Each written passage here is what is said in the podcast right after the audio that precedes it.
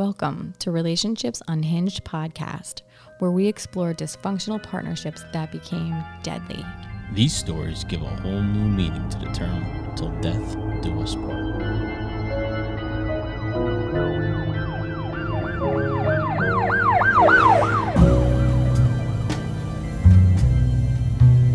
Hello, and welcome to episode 20 of Relationships Unhinged podcast. 20 seems like a milestone. It is, and I have a really amazing story, and I have a surprise for you Okay. because you've been dying for an old story. No way. This one's from, okay, get it? I'm ready. 1959, Whoa. right? Now, now, now I'm excited. Okay, And so I, I'm really excited. 1959. This is awesome. I know, and this is part two of our little Christmas mini series. We have like four part Christmas murder series That's right. in honor of the holidays, which the holidays always make people crazy. True. This story, I have no idea how I never heard of this story because you know I'm a crime junkie. Like you know I'm like, Just 1959. but it's extremely famous. Okay. It's extremely famous if you've ever been to LA. I personally have not been to LA, but if you've been to LA, it's famous. See, like if I if I go somewhere and there's like a haunted history, I like to take like those tours where like someone was killed here, there's a ghost here, this is haunted. I love those kind of things. Right. So if I went to LA, I definitely would go on one of those tours, and this house is on those one of those tours. Hmm. So this is the house of Harold and Lillian Perlson.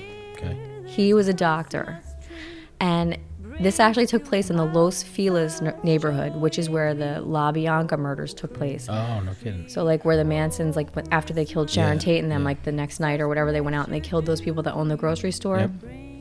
So we're never going to cover, you know, the, Yeah. the Manson situation because it's not a relationship story, but everyone's, I think, kind of familiar with it, especially people that listen to crime stuff. Um, so this is such an interesting story. It happened 10 years after the La Bianca You had me at hello. As soon as you said 1959. I know. Harold was a doctor and he kind of he kind of fit like the mold for the the book Outliers, where the book Outliers is a book I read. It was like it was kind of like trendy a couple years ago, where they talk about like a couple of things that like like that trended and like they were able to connect things together. And one of the things was how all these like Jewish families from New York immigrated and then all their children became doctors and lawyers. Because a lot of these families came from other countries like you know in Europe or Russia or wherever and they were so poor and they owned like you know they were like a cobbler or they owned like a tailor shop and they literally worked like 24 hours a day and they would all say the same thing like I want better for my kids. So they like did all this like so that they could send their kids to medical school or law school. So this whole like area all the all the kids of these immigrants became doctors and lawyers. So he kind of fits into that mold. His parents are um are they're immigrants. His dad's a polish immigrant. His mom's a russian immigrant. And he was the oldest of four kids. His wife lillian silver was from ohio and she was also the daughter of immigrants after he graduated from medical school he moved to california where i guess he thought that there was like a you know a lot of opportunity for young doctors he started out like in neurology he went to this family practice and he started out in neurology, but he ended up being a cardiologist and he taught cardiology. He was a professor, a professor of cardiology. So they bought this house um, at 2475 Glendower Place, and it was built in 1925. what? It's just, it's funny you like know the address. Well, because it's famous. That's what I'm trying to say. Like, it's famous. Right. So it was, and there's a lot of history to it. It's like the house has a lot to do with our story, kind of. So it was built in 1925 for Harry Schumacher, and he died, and it was sold on 12 6 32. So remember that date, 12 6 is kind of like a thing. So it's this Spanish style mansion, right? And it's like up on a hill, and then down the hill in the front yard from it, it's like a garage that's like embedded into the hill, but like a three car detached garage with like this stairway that goes up to the house. It's very dilapidated now, but I could only imagine it's grander. So this house had four master bedrooms, a hall, a conservatory, a breakfast room, staff quarters, a bar, and a ballroom. so basically, it was the Clue House, Yeah, it- is that what it sounds like? right? It was the doctor with the knife in the bedroom. so With the candlestick. Right. So they had three children Judy, Joel, and Debbie. So at the time that this took place, Judy was 18, Joel was 13, Debbie was 11. Okay. So this guy was like kind of an entrepreneur as well as being a doctor. And he had a business partner named Edward Shoestack. And they invented this glass capsule that injected substances through a syringe. So, like making them, I guess, safer and less likely to be contaminated. So, I th- I want to say, you know, in, like for the people in the medical field, I feel like it may be like the beginnings of like a Carpuject, which had like this, it had like a glass vial that hooked onto a needle, and then like you could inject medications. Or, I mean, it also like there's like a little blueprint of it. It looks like a glass tube with like a glass um, plunger that maybe you could draw blood with. So I guess like it's supposed to just, I guess, not contaminate specimens. So they worked on this project for 11 years. And Edward ended up selling, stealing the idea, getting a patent for it and and sold the idea and he was completely cut out of it. Dr Perlson was completely cut out of it. Hmm. so dr Perlson sued him and he wanted um, he wanted $100000 because his partner got very rich from this invention. He wanted $100000 which he thought was his cut which is the equivalent of about a million dollars in today's money. But they gave him 24000 Hmm. And with the money that he had put into it and the time he had put into it and the research and all that, it, it was like it was like a slap in the face. He put like way more than that into it. And he was kind of like becoming financially sunk over it. So then in 1957, um, the doctor was in a car accident with his daughter Judy driving. So they got in the accident, and the accident was sounding like a pretty decent accident. She had a concussion and a knee injury, and a I love the old medical terms a shock to the nervous system. Joel had a head injury, and Debbie had a cheek laceration. So th- there was like some dispute about who caused the accident. He claimed that they ran a, a stop sign, and and that's why the accident happened. But they claimed that it was Judy's fault. And Who claims?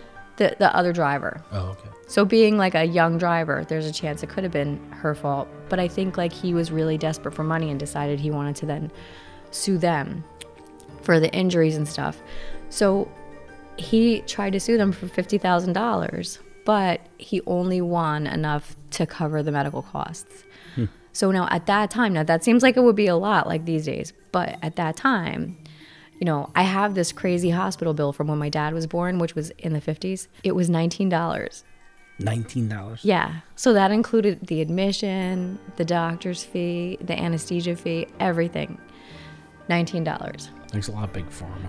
Right. So I feel I feel like he maybe he got like a couple hundred bucks, Yeah. you know? Nineteen dollars. Wow. Yeah. So th- all these financial losses that he was taking took a like a, a financial toll and a mental toll on him, and he had some coronaries.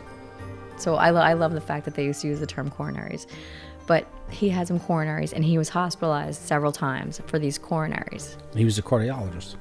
Yeah. Turns out they weren't coronaries. Turns out they were suicide attempts. Oh, Yeah. the plot thickens. Right. So after all this happened, he started to like lose some of his ambition. He started to just like get depressed. Obviously, he attempted suicide multiple times. And he started to like read all these like weird, ominous, dark books and stuff, and like only just like dark publications. So on December 6th of 1959 through December 7th, you know, is when this incident took place. So whatever happened, like, you know, the family went to bed as normal on December 6th.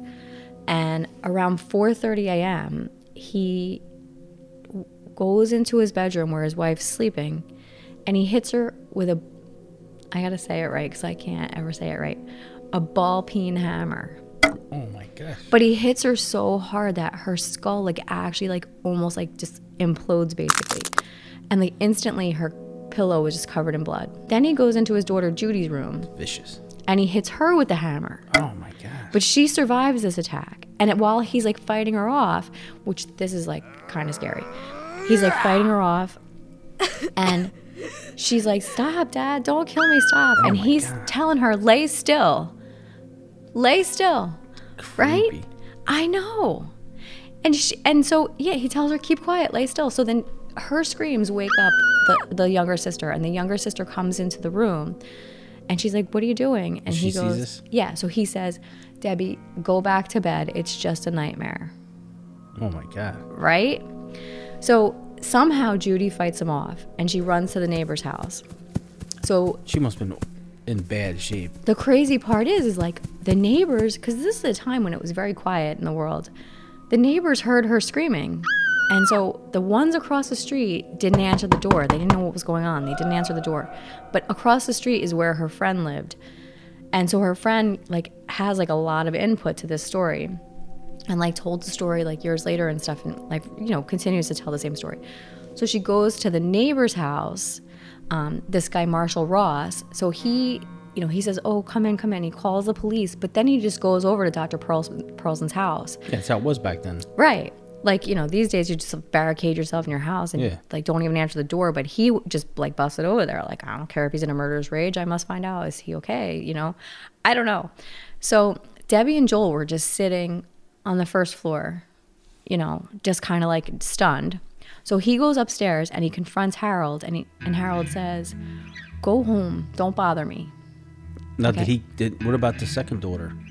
She's still at mr ross's house the neighbor's house waiting for the cops to come No, there was two daughters. Yeah, the, so- the one that, with the nightmare one. What about her? Yeah, so there's she's sitting downstairs with her brother when this guy comes in the house. She's not dead. He didn't he didn't hit her in the head with a hammer. He did not hit the brother in the head with a hammer.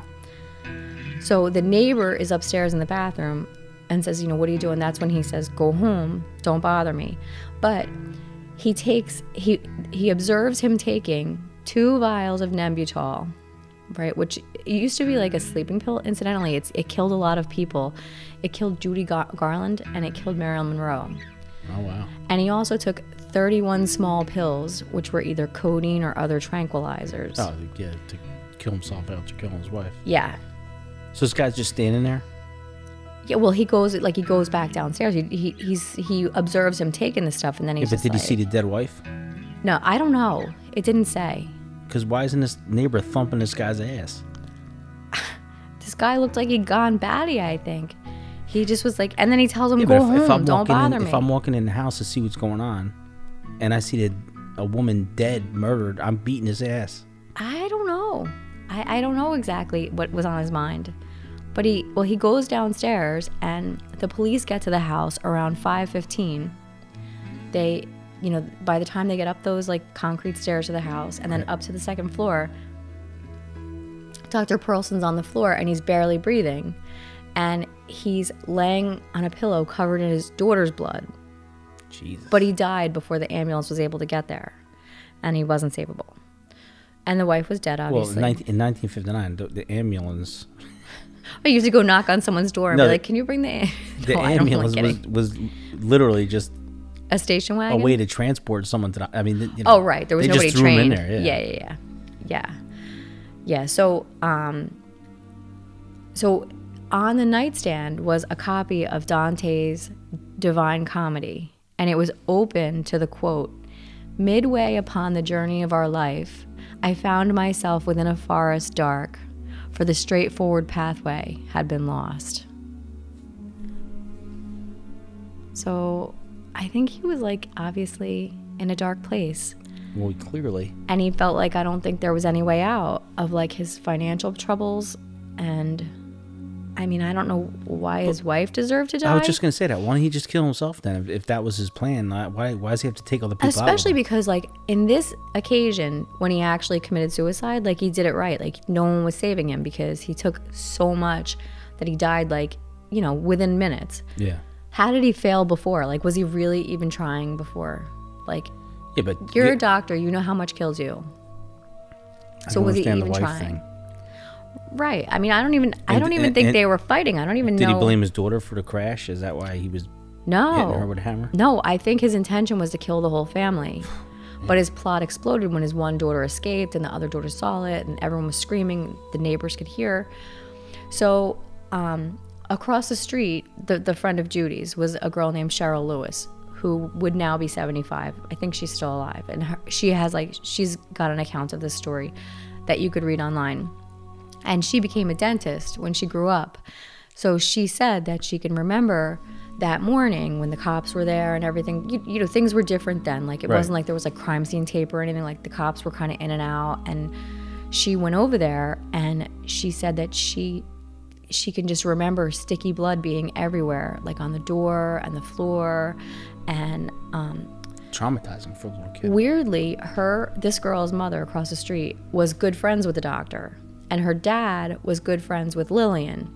And they used to have this joke that her mother would have been more compatible with the doctor because they had like a lot in common.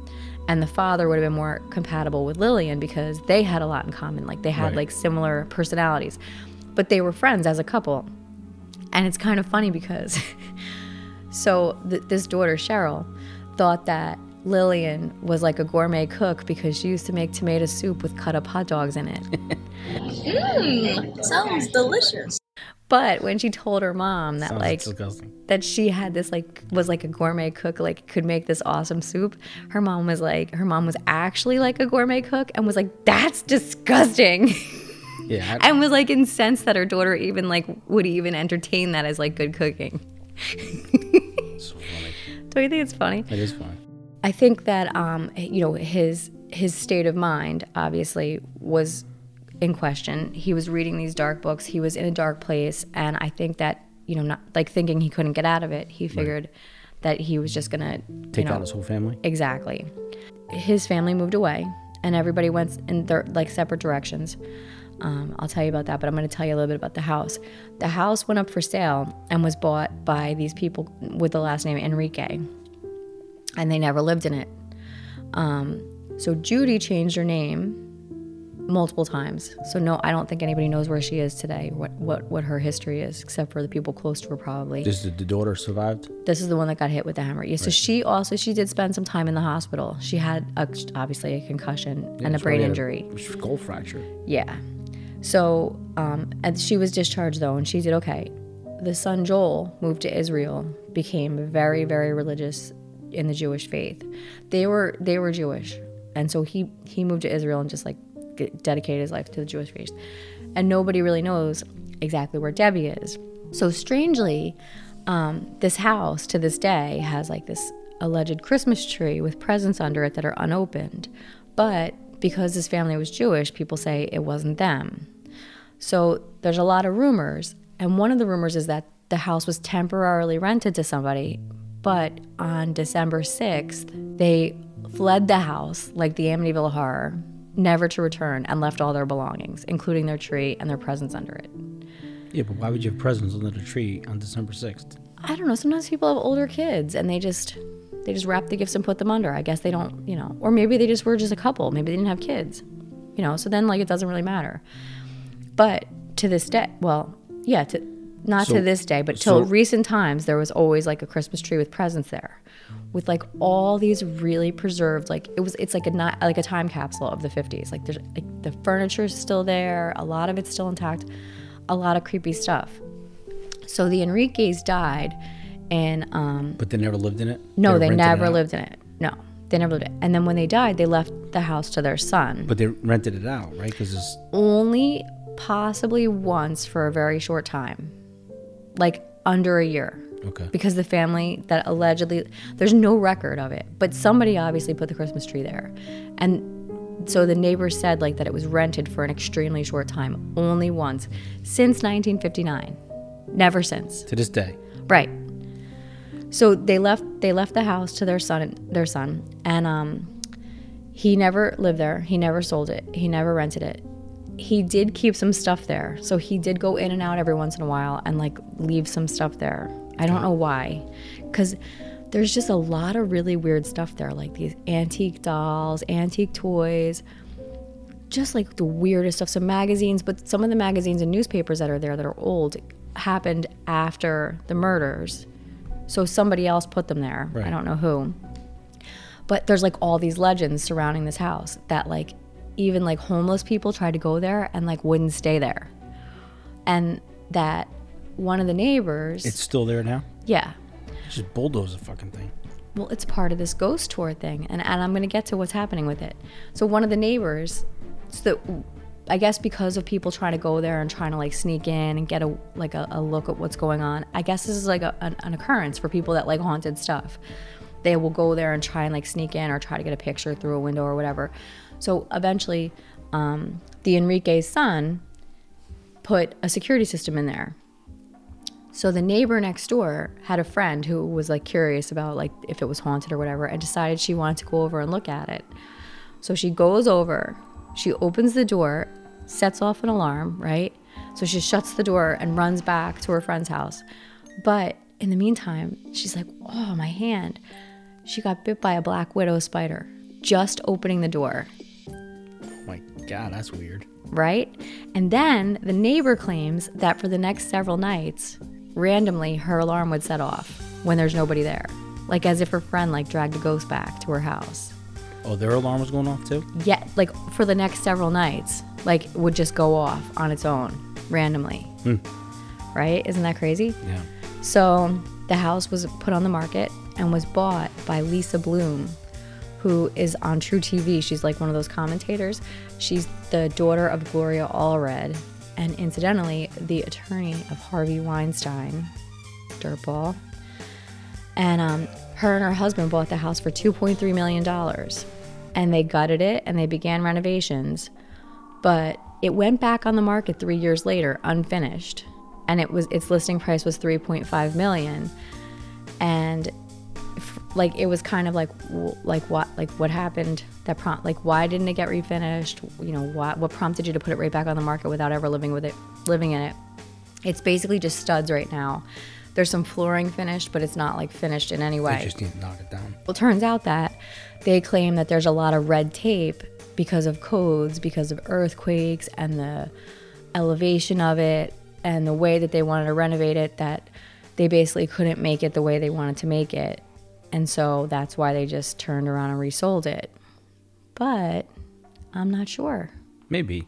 I believe that though. I do believe that that's Especially in the West Coast. possible yeah because I, you, you hear a lot about that you know mm-hmm. people people used to build things like however they wanted and then you know you try to renovate it and you know oh you can't have a shed there you can't have that room there oh this isn't a code oh this isn't so i could see that being the case but you want to hear the weirdest thing so say say you're from like ohio Ohio. and you want to move to california Right. and you see this old mansion that's for sale, they don't have to tell you that anybody died there. They Really? only have to tell you that someone died there if it was in the last three years. Really? Yeah.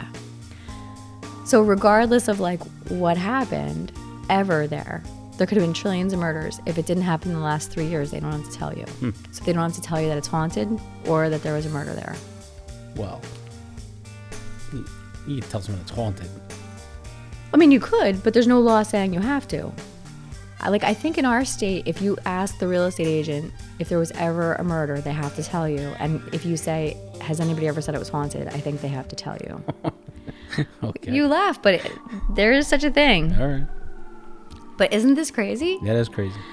This house I'm just excited kind of fascinates me. I know, I know. This guy goes crazy and tries to kill his whole family. We have to put like so you so when you when you put information on Instagram about this, you have to like not just put like one of your normal like little things up because there's so many awesome pictures of this that you have to put like you have to put like at least 10 pictures of it. It's Okay. so cool. It's so cool. It's scary. It's scary. Yeah, I'm not. Yeah. Well, they just need to bulldoze the thing and just call it a day. I, that's what that's what the neighbors say. Yeah. You and know. a bullpen hammer. A ball peen hammer. Yeah. I'm making fun of you. I kept wanting to call it a peen ball. I feel like somebody used to call it a peen ball hammer when I was a child, and that's all I want. Well, a ball peen hammer is like, that's a vicious way to get killed. It's like got that little round yeah, thing at the end, yeah, right? It's yeah, Ti- it's tiny, yeah. and so it's- it's almost like a bullet, but it's hard in your hand. It's hard though. It's you know, Yeah, man, yeah. getting hit in the head with that. Oh, well, you see those birds so immediately. You want to hear the craziest thing? What? When they did her autopsy. I'm sorry. I thought you told me the craziest thing. No. When they did her autopsy, the wife's autopsy, Lillian, she didn't die from bleeding. She didn't die from brain hemorrhage, brain swelling. She died because the way the injury occurred to mm-hmm. the back of her head, The blood poured down her throat and she suffocated on her own blood. Oh my god. Isn't that crazy? Oh, So, that means she was alive. yes, And choking on her own blood. Oh, mm-hmm. That is horrendous. I know. Why'd you tell So me? this, I know. Well, that's what I'm saying. This thing caused such a bad injury that it actually caused like internal bleeding, like down her throat. Jeez. Isn't that disturbing? Yeah, that's way worse. It's bad enough you get hit in the head with a hammer, a ball peen hammer. Right, but you, And yeah, now you're but now you want your own blood. Yeah, like now you want to think like you just get knocked out Mm. and that's it. But no, Yeah, I, I would think after the first strike, you're you're in she la land. probably was knocked out. Yeah, you But the point is, she was still breathing right. until blood filled her lungs, Ugh, and that's how she, that's her actual cause of death. ah, this poor woman. right? It's way way worse than Nembutal. Well, that's Yeah. always a coward way out. You know, these people kill people and then they, they take themselves out because they're cowards. Yeah, Man. yeah. But you know, this guy See, had even so in much hope. 1959, he had crazy shit going on. He had so much hope. He was a doctor. He was an inventor. He was a popular guy. He taught young doctors. And hmm. this is how his life ended. Yeah, Tragically. it is crazy. Like he had a beautiful wife. She was younger than him. You know, he was 50, she was 42. He had three kids that, you know, seemed like good kids, like nobody was getting in trouble. Hmm. this awesome house, you know, and then and then this is how his this is how his life ends. More money, more problems. Well, in his case, he didn't have a lot he didn't have any money. Yeah. Yeah. Man. Mm-hmm. That was a good one for 20. Right? Wasn't that good? Yeah. I don't know how I never heard of that, but I, when I saw it and I started researching it, I did so much research on it because it fascinated me so much. Like now I feel like I know everything about this. now I, don't- want to go to LA just to see I don't want to know anything about it. I want to be the. I want to see this house before it ever gets torn down. If that happens, I want to operate the bulldozer that takes it down. You'll get bit by a spider. Probably. yeah. Well, good job. Thanks. Very interesting. Right? Wasn't that? Yeah. I'm just, you know, you know I like it. Right. I know. I know you like the older cases, Yeah. but the older cases have been overdone. And and actually, to tell you the truth, when I was like looking for like sources and stuff, I did see like sources that were like articles or like sources that were like like old, you know, old LA and stuff like that. But I didn't see a lot of people like having covered this. I, I didn't see it as like a Dateline episode or like 48 Hours mystery or I, I didn't see Hmm. any of that. So It's definitely interesting. I th- that's why I was like, all right, I'll do it Hmm. because I didn't know about it and you yeah. know A terrible way to go. I love scary stuff. I love haunted stuff. yeah, this has like ev- this. All the check boxes are made for you. Yeah. This one. Yeah. Ah, that's good stuff. Yeah. Well, there it is, episode 20, and that is a milestone episode. yeah. Thanks for Right? tuning 20 in. episodes. That's pretty crazy, I know. right? Mm hmm. Well, thanks for tuning in. Yeah, thanks for episode checking us 20. out. It was a good one. And you'll have to let me know if you like the older ones better or the newer ones. But I like to bring fresh stuff. So So I'm gonna create a fake Instagram account, and I'm gonna post all stuff on the page about how awesome the old ones are. I- I'll go back and And do some more old ones. But I like to do things that are obscure-ish. Right. If you live in LA, this is not obscure. But if you live anywhere else, I think it is. Yeah, it's definitely interesting. Anyway, all right. All right. Well, we'll see you on the next one. So thanks for tuning in. Merry Christmas. Bye bye. Bye.